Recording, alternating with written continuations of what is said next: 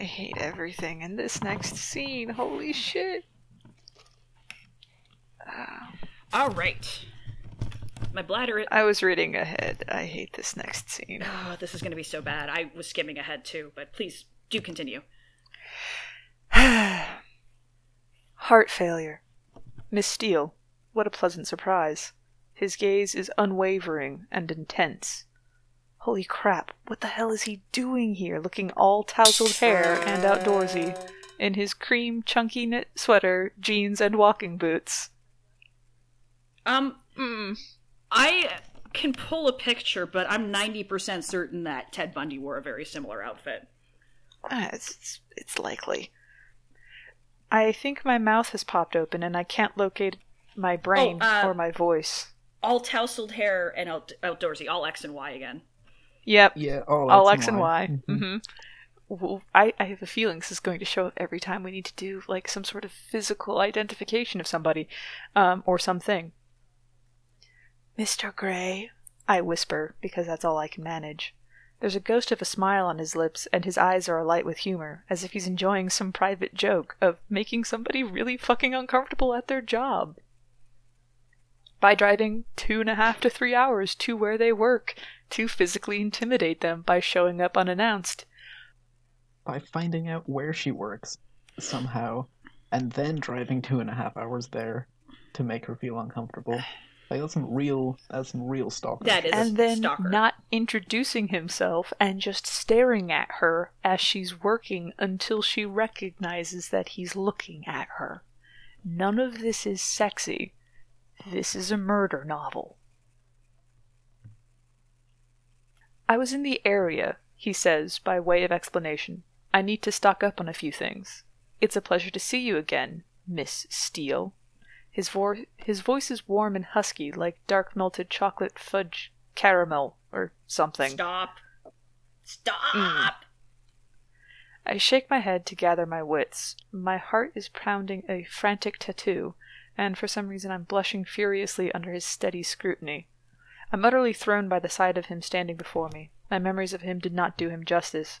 He's not merely good looking, he's the epitome of male beauty, breathtaking, and he's here, here in Clayton's hardware store. Go figure. Finally, my cognitive functions are restored and reconnected with the rest of my body. Ana. My name's Ana, I mutter. What can I help you with, Mr. Grey? He smiles, and again it's like he's privy to some big secret. It's so disconcerting. Taking a deep breath, I put on my professional I've worked in this shop for years facade. I can do this. Keep going, I because hate we're gonna get a list of his supplies, and I, I, yeah. Oh, yeah. No, I read ahead a little bit. Uh, Uh, okay. yeah. So, for anybody who's about to listen to this, I want you to know um, I'm probably going to use the phrase murder kit in about 10 minutes. Okay, Just nope, makes Table. perfect sense. that table that thought. Um, there are a few items I need. To start with, I'd like some cable ties, he murmurs. Ugh. His gray eyes cool, but amused. Cable ties? We stock various lengths. Shall I show you? I mutter, my voice soft and wavery. Get a grip, Steele. A slight frown mars Grey's rather lovely brow. Please, lead the way, Miss Steele, he says. I try for nonchalance as I come out from behind the counter, but really I'm concentrating hard on not falling over my feet. My legs are suddenly the consistency of jello. I'm so glad I decided to wear my best jeans this morning. They're with the, they're in with the electrical goods, aisle eight. My light, my voice is a little too bright. I glance up at him and regret it almost immediately. Damn, he's handsome. I blush. After you, he murmurs, gesturing with his long-fingered, beautifully manicured hand. This is a man who does not do work. With my heart almost strangling me, because it's in my throat trying to escape from my mouth, I head down one of the aisles to the electrical section. Why is he in Portland? Why is he here at Clayton's?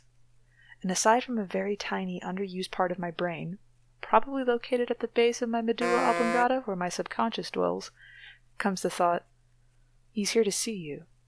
No way, I dismiss it immediately. Why would this beautiful, powerful, urbane man want to see me? The idea is preposterous, and I kick it out of my head. that wasn't a sexy thought. That was primal fear going, You've been hunted. Yes. 100%. Ana is having the correct response. And then disregarding it and being like, No, but he's sexy. Just because somebody is sexy doesn't give them a right to stalk you. Yeah, exactly. Are you in Portland on business? I ask, and my voice is too high, like I've got my finger trapped in a door or something. Damn, try to be cool, Ana. I was visiting the WSU Farming Division. It's based at Vancouver. I'm currently funding some research there in crop rotation and soil science. He says, matter of factly. See? Not here to find you at all. My subconscious sneers at me, loud, proud, and pouty. I flush at my foolish wayward thoughts. So we've gone from blush, when she was being overtly sexual, back to flush, now that she's trying to desexify herself. Yeah. And I just, nah. All part of your feed the world plan, I tease. This feels like meta Ana. Yes. Just kind of needling, being like, kind of flirty back at you. Like, that, that's almost a good flirtation. In a different scenario, it would be a pretty solid flirtation. In this scenario, nope. Something like that, he acknowledges, and his lips quirk up in a half smile. He gazes at the selection of cable ties we stock at Clayton's. What on earth is he going to do with those? I cannot picture him as a do it yourselfer at all. His fingers trail across the various packages displayed, and for some inexplicable reason I have to look away. He bends and selects a packet. These will do, he says with his oh so secret smile, and I blush. Is there anything else? I'd like some masking tape. Masking tape? Are you redecorating? The words are out before I can stop them. Surely he hires laborers or has staff to help him decorate. No, not redecorating, he says quickly, then smirks, and I have the uncanny feeling he's laughing at me. Am I that funny? Funny looking? You should say that out loud, Ana. That would be a really like good meta Ana moment. Yeah, instead you're just being laughed at by this man who's Terrible. buying stuff for a murder kit. yeah. This way, I murmur, embarrassed. Masking tape is in the decorating aisle. I glance behind me as he follows. Have you worked here long? His voice is low, and he's gazing at me, gray eyes concentrating hard. I blush even more brightly. Why the hell does he have this effect on me? I feel like I'm 14 years old. Gauche, as always, and out of place. Gosh. Eyes front, Steele. Four years, I mutter as we reach our goal. To distract myself, I reach down and select two and select the two widths of masking tape that we stock. I'll take that one, Grey says softly, pointing to the wider tape, which I pass to him. Our fingers brush very briefly, and the current is there again, zapping through me like I've touched an exposed wire. I gasp involuntarily as I feel it, all the way down to somewhere dark and unexplored, deep in my belly. I'm an adult Desperately, I scramble around for my equilibrium. Anything else? My voice is husky and breathy. His eyes widen slightly. Some rope, I think. His voice mirrors mine, husky. This way. I duck my head down to hide my recurring blush and head for the aisle. What sort were you after? We have synthetic and natural filament rope, twine, cable cord. I held his expression, his eyes darkening. Holy cow. I'll take five yards of the natural filament rope, please.